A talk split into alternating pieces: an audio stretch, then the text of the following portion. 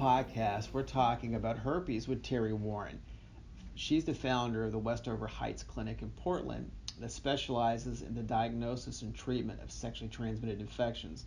And we're actually having a two part conversation with Ms. Warren. And in this first installment, she helps us better understand the sometimes confusing subject of herpes diagnostics. And it really is confusing eh, because at ASHA, we hear from a lot of patients who have questions about herpes testing and diagnosis. And we recently conducted a survey of 369 people who were diagnosed with genital herpes by a healthcare provider. And what we learned is that many of them are being diagnosed inaccurately. More than 26% of respondents in our survey said they were diagnosed with a visual exam alone. And in our conversation, Ms. Warren clarifies that a physical exam alone should never be the final diagnosis for anyone for a lot of reasons. She also covers the tests that can provide an accurate diagnosis and explains how they work. After the episode, you can learn more about herpes diagnosis and also the results of our herpes survey by going to our website, ashasexualhealth.org. I mentioned this will be a two part conversation, so be sure to also take a listen to the second installment where we discuss the emotional relationship aspects of genital herpes diagnosis. Now, on to the episode. Welcome to this edition of the ASHA podcast. I'm Fred Wyatt, Director of Communications with the American Sexual Health Association, ASHA. Herpes simplex virus is our topic today, HSV, and that really continues to be the main topic of interest, leading people to contact ASHA and visit our websites, and it's it's been that way for a while. I mean, certainly since we launched the Herpes Resource Center in the 1970s, if you can believe it.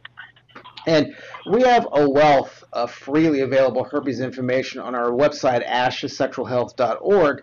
But we've also launched a specialty service called Ask the Experts, and it's available at askexpertsnow.com. And what happens there is people who want personalized responses about STD questions, they can interact with healthcare professional, professionals who specialize in STD diagnosis, treatment, and counseling. Our resident HSV guru is Terri Warren, an adult nurse practitioner with graduate degrees in nursing and counseling. And she founded the Westover Heights Clinic in Portland, Oregon. And in addition to caring for countless patients, She's been involved in well over 100 HSV research studies, so she knows her stuff, and we're going to talk with her. So, Terri Warren, what a thrill to chat with you today. Welcome to the podcast. Thank you, Fred. It's always good to talk to you. Well, and I'll, I'll remind our general listeners, or just inform them, this is going to be a two part podcast. In this episode, we're going to talk with Ms. Warren about HSV diagnostics.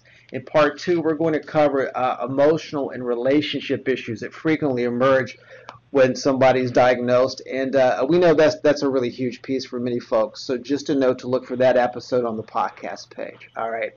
So let's dive into diagnostics, and I want to start by asking about the three options we most commonly discuss with with herpes: viral culture, serology or blood tests, and DNA tests. Let's start with the mainstay of clinical HSV diagnostics, the viral culture that involves taking a swab from a suspected lesion, like bump or sore. So, Ms. Warren, my understanding has always been if the culture is positive, well, then you pretty much have your answer. But talk about issues with false negative results when a patient maybe has genital HSV, but the culture test doesn't detect it. I mean, how much of an issue is that? Well, I think it's a significant issue, and I would say that we actually, I, w- I would like to sort of renumber your diagnostic techniques. So I think one is a swab test, two is a blood antibody test, and three is a physical exam. Okay. So let's start, if you don't mind, Fred, with the physical exam. Okay. so, so what we know is that what, when a clinician looks at somebody and says by visual exam, you have herpes, they're wrong at least 20% of the time. So the study that revealed that was actually done in experienced STI clinicians. So if they're calling things incorrectly 20% of the time, you can imagine that people that don't specialize in sexual health issues are probably making that mistake more often. So we know, and the CDC says now, that a diagnosis of herpes needs to be made with a laboratory test. So, physical exam, though it can perhaps guide what happens next, should never be the final uh, diagnosis for anyone. When I was in practice, I would tell people based on what I saw, this looks like it could be herpes to me, but I never told anyone based on that alone that they did have herpes, always confirmed with a lab test.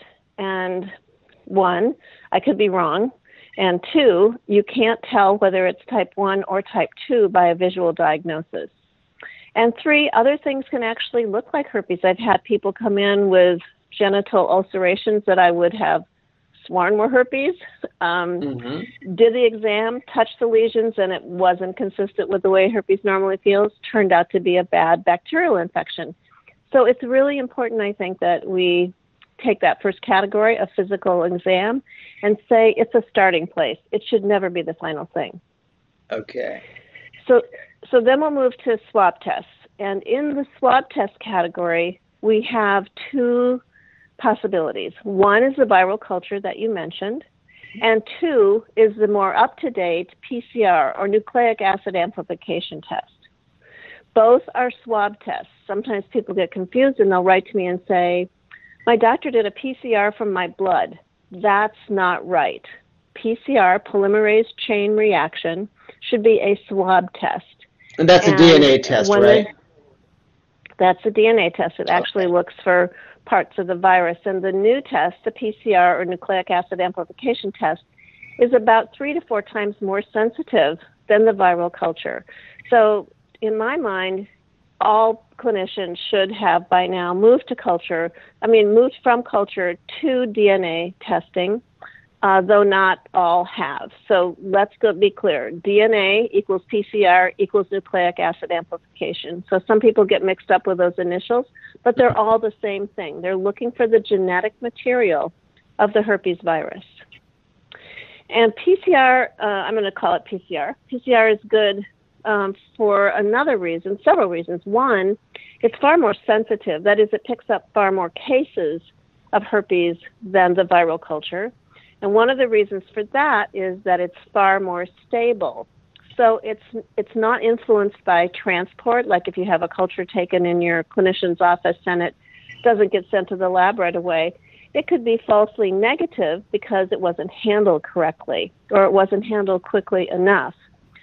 And as I mentioned, it picks up uh, you can use it in many more stages of outbreaks. So a culture really is best when you have a blister and you break that blister, you absorb the fluid into the swab, and that goes to the lab. But with PCR, you can use it even in the crusting stage and still recover a lot of virus. So it's better for that reason as well. It can be slightly more expensive if you are self paying, but insurance reimburses it at the same rate as culture. Do you have any other questions about swab testing, Fred, that you want to ask me? Yeah, so, and thank you for the way you just sort of laid that out and you reorder things you, to the physical exam because that that's very important because yeah, because uh, symptoms can be very tricky with herpes, right? I mean, they can mimic a lot of things, and even to a practice eye, as you were mentioning, it can be very confusing. So that's uh, I'm I'm glad you brought that up. Thank you for that. Um, let me ask you about the swab test. So, one, you know, I, I hadn't thought about the potential liability of culture being sort of on the back end, lack of stability you know the way it can be mishandled or even transported can impact it. I always thought the issue was more on the front end, like if the lesions start healing, then maybe the test won't be quite as quite as reliable. Uh, uh, so that's the perspective I hadn't thought about. And just sort of extending from that, you mentioned that the PCR swab is just simply more sensitive. So is that is it? So are false negatives then I'm assuming less of an issue with with PCR compared to viral culture? Yes, compared to viral culture, uh, compared to PCR, uh, viral culture has about a 70 to 75 percent uh, false negative rate. So you can wow. see that PCR picks up a lot more cases and is a far better test uh, than the culture. And I think that people who are wondering about this can actually tell their clinician I don't want the traditional culture. I want the DNA slash PCR slash nucleic acid amplification test. and it's interesting because it at least uh, in uh, we were using Quest laboratories for years when our clinic was still open, and and the the tube that we use to collect the sample is exactly the same for culture and PCR. The only difference is what you ask for on the lab form. So it's not uh, it's not really a lot more complicated, at least for that large laboratory. It's just what you ask for on the laboratory form. And people can actually look up. I mean, the other day somebody asked me, "What is the LabCorp code for PCR from the genital tract?" So all I did was put in Google LabCorp code for HSV PCR genital, and it popped right up. So if you if you wonder about it, you can just look it up and then tell your clinician this is this is what I want. And sometimes uh, they'll push back. I mean, but yeah. sometimes they won't. So you you mentioned that not everybody is doing the PCR. So I'm curious, uh, is that becoming the standard uh, of uh, standard of d- diagnostic care, or is that still something relatively flu- relatively few clinicians are using? What's your sense about that? I would say, I mean, we hadn't used culture for 15 years or 16 when we closed, but I would say that probably now maybe it's half and half. I think the clinicians just aren't aware of PCR and how much better it is. Um, and they just are used to using one thing. And and sometimes people, you know, I'll ask clinicians if I do a lecture, I'll say, so I would like to have a show of hands in the room of how many use each kind of test. So raise your hand if you use culture.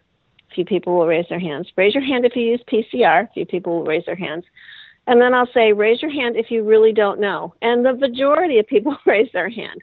So they're not asking really for something specific that they know about. They're just asking for a swab test. But here's the way to know. If you don't know what you're doing, if you as a patient get your results back and it says HSV isolated, that is a culture. Herpes virus has been grown, and that's a culture. If it says HSV detected, that's the uh, DNA PCR nucleic acid amplification test. So that's how you know by what your result says what test was done. But it, what's the turnaround type with, with, with, with either test? The turnaround time with either test? So the the PCR is a couple of days. It can be as short as a day because the, the test itself just takes hours, um, maybe three or four hours, if that. The culture, often laboratories will let that go for a week to see if anything grows, or sometimes even longer. I've heard of people waiting two weeks.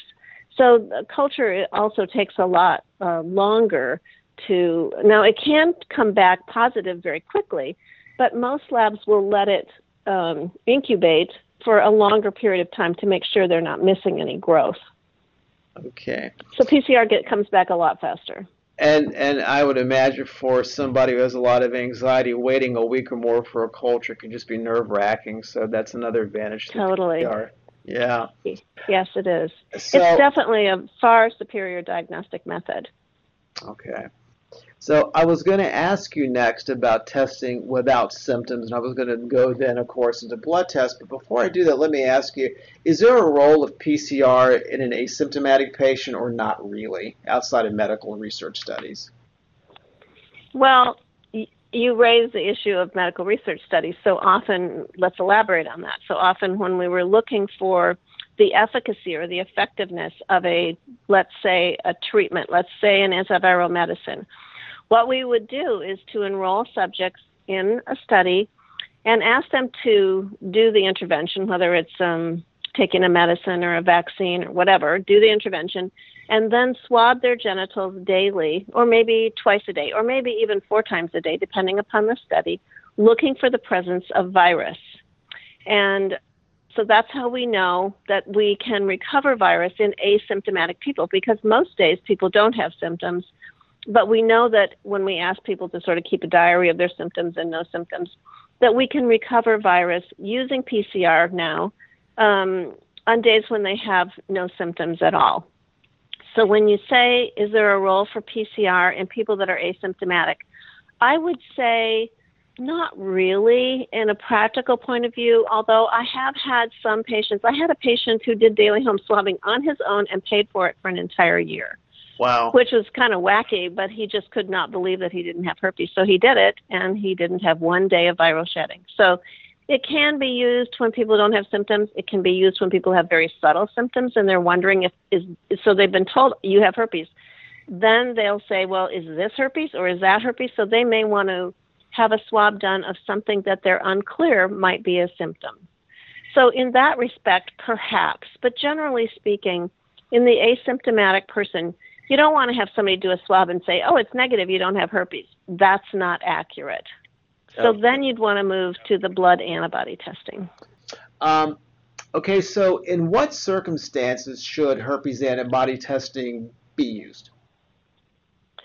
Well, this is a, a, guideline from the Center for Disease Control, and I think this is a consensus that everybody can probably agree on. One would be if somebody has recurrent genital symptoms or kind of weird symptoms, and they've had a negative swab test, but they still wonder if they have herpes that then there's a good time to do it, especially if culture was a swab test. Another time would be that somebody has been told based on physical exam that they have herpes, but no lab testing has been done, and they don't have a recurrence pattern that's consistent with that. Then, then antibody testing should be done. Um, someone who is having sex with someone who has herpes and wants to know if they themselves got um, infected would be good. Somebody with HIV infection uh, should know if they have herpes or not because the herpes can accelerate the HIV issue. So, uh, certainly, screening of the general population is not recommended, but in these cases, and in the case of um, someone who's presenting for an STD evaluation, particularly if they've had more than one partner, those are the people that should be tested. So let's talk about that. Um, uh, I mean, what about this whole issue of type-specific HSV blood tests versus some older tests that may still be in use? Although I'm not sure why they would be. I mean, these days you're pretty much going to get a really good herpes blood test, right? Or do you still need to kind of ask your clinician about that? Well, you still need to be on top of it as a patient. So there are different kinds of blood antibody tests. You mentioned an old one that doesn't differentiate between type 1 and type 2 those are very much still in practice. I have seen them come across um, my desk uh, still, and people, the clinicians are still doing them, which is just ridiculous, but they still are. But that could be positive because as a child you were infected with cold sores, even if you've never had any as adult. It won't tell you whether you have type 1 versus type 2. So what you want is type specific antibody testing. Mm. There are there's another test out there called IgM, and in some disease states, this type of antibody, it's a type of antibody, comes up early in infections, and IgG comes up later. So in some infections, if the IgM is positive and the IgG is negative, that tells you it's new infection because it came up first and the IgG isn't there yet. But in herpes, it's the IgM is terrible in my experience, eight to 10 out of eight to nine out of 10 times when an IgM is positive, the IgG never becomes positive. So, which means it's a false positive IgM. The Center for Disease Control is very clear in their guidelines that IgM should never be used. And yet, clinicians continue to order it and tell people not only do you have herpes, but you have brand new herpes, which raises all sorts of issues in relationships. Does it ever? So IgM tests, yeah, yeah. So IgM testing should be completely avoided, and if done, do not pay attention to it in particular. The problem is maybe one time out of 10, it is indicating a new infection. So then you have to go back and retest with IgG later. But in terms of the timing for IgG, it should not really be done uh, with any great accuracy until 12 weeks after a possible exposure. Now, you can certainly uh, do it right away. And in my practice, if people were concerned that they might have herpes from a recent exposure, we did a baseline antibody test, which means that the 12 weeks have not gone by. It's just like right away. We did that because if a person, let's say that a situation happens where um, someone has sex with someone other than their regular partner and they want to know if they got infected. Instead of waiting 12 weeks to do the test, we did the baseline test because if it's positive right away, that means they don't have new infection. But if you wait to do your first test till 12 weeks later, you'll never know if it's positive, if it was old or new. So I think getting that baseline test is often helpful uh, because often it will be positive and people didn't know they were infected, but they will know that they didn't just get infected at that encounter. Do you know what I mean, Fred? Yeah, I, that that makes sense, and I just want to summarize to make sure that I've got it got it straight. So, uh, the question to ask a clinician about blood testing is: Are you using a type-specific test that finds IgG antibodies? That's the one that people want. That's right. And and if they say we're going to do IG, we're going to look for new infection, uh-huh. I would say, what do you mean? Are you going to do an IgM? And if they say yes, then say no. I I don't want that. I have I know from the Center for Disease Control that it's inaccurate and it shouldn't be done.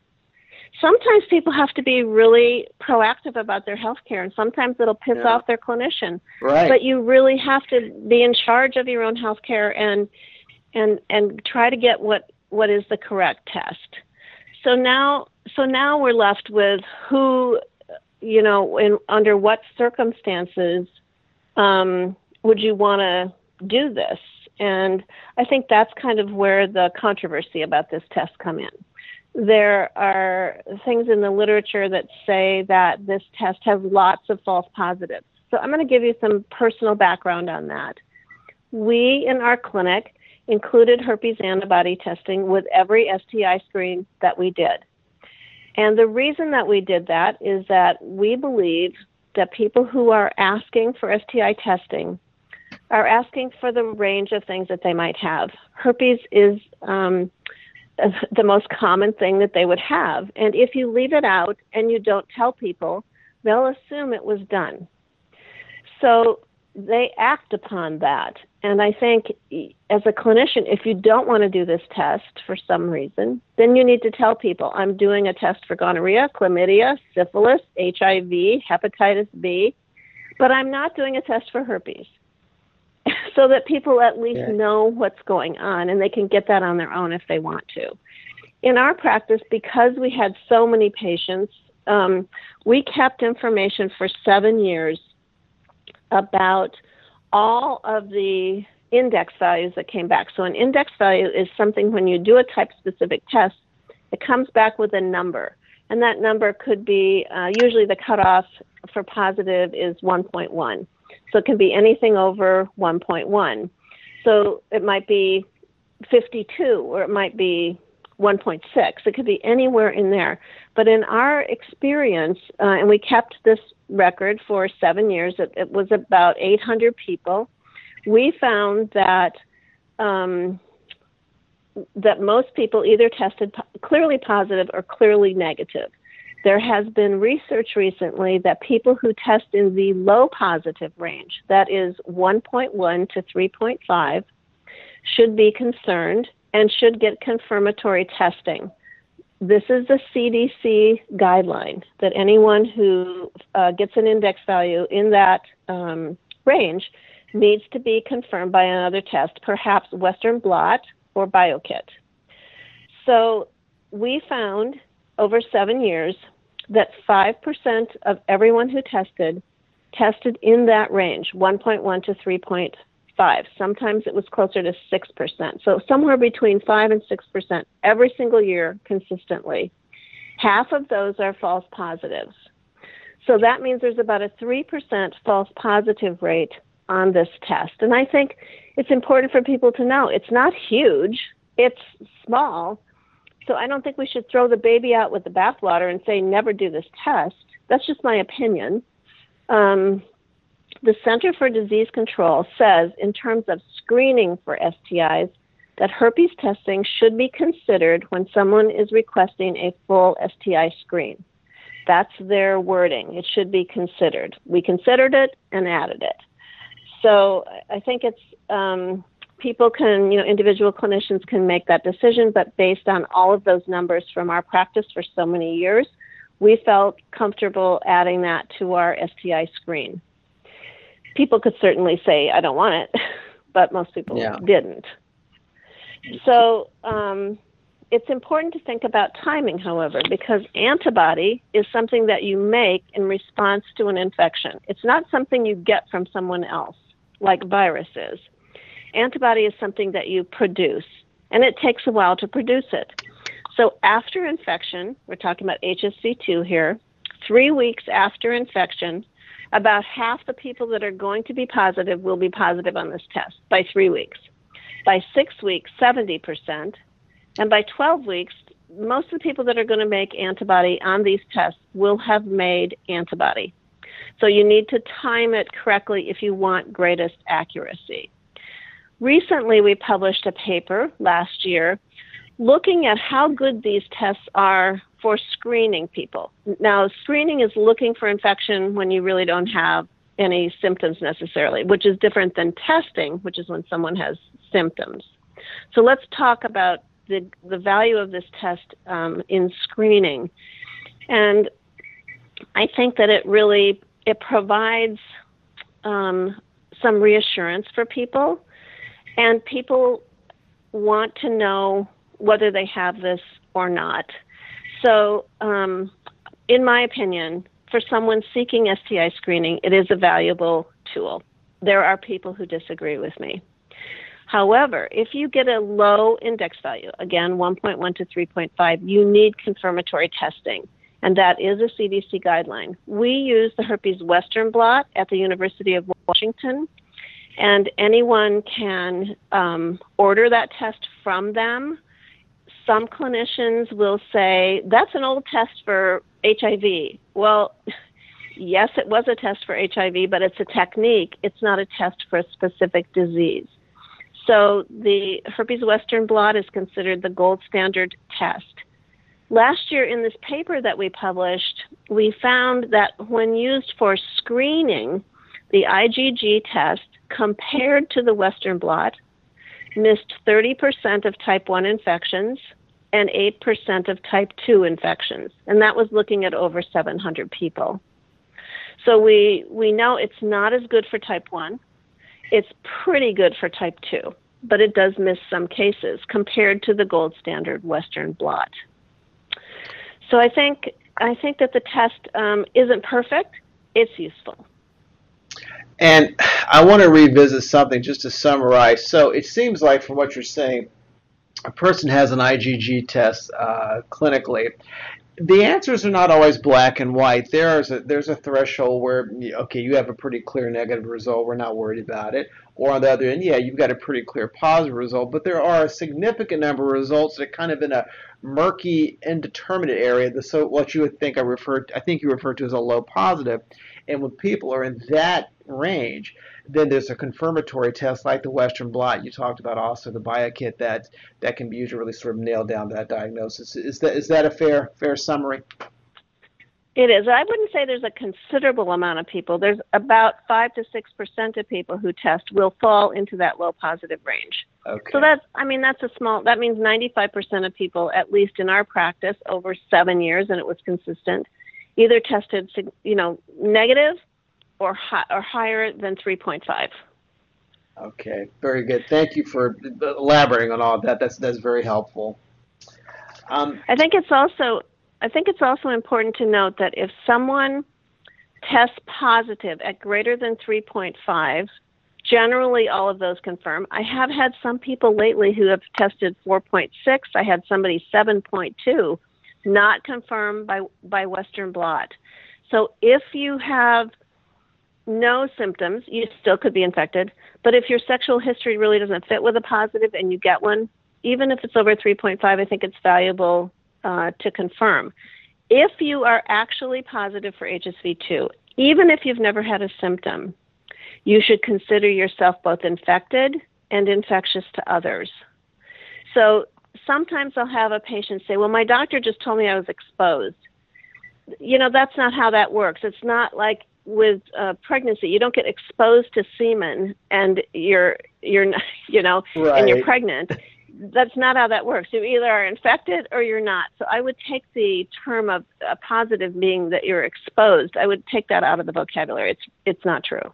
There you go. All right. Well, we're talking with nurse practitioner and HSV expert Terri Warren Um, I really appreciate you for being so generous with your time in our diagnostics discussion, and I want to encourage all the listeners again to also check out part two of this conversation where we're going to talk about the psychosocial aspects of herpes. And again, those wanting to connect with Ms. Warren and her colleagues can find them at askexpertsnow.com. And we'll link to that in the description of this episode on our podcast page. Uh, Ms. Warren, thank you so much. I really appreciate your time, and it, it's great that you laid this out for us. So, so thank you again for doing that.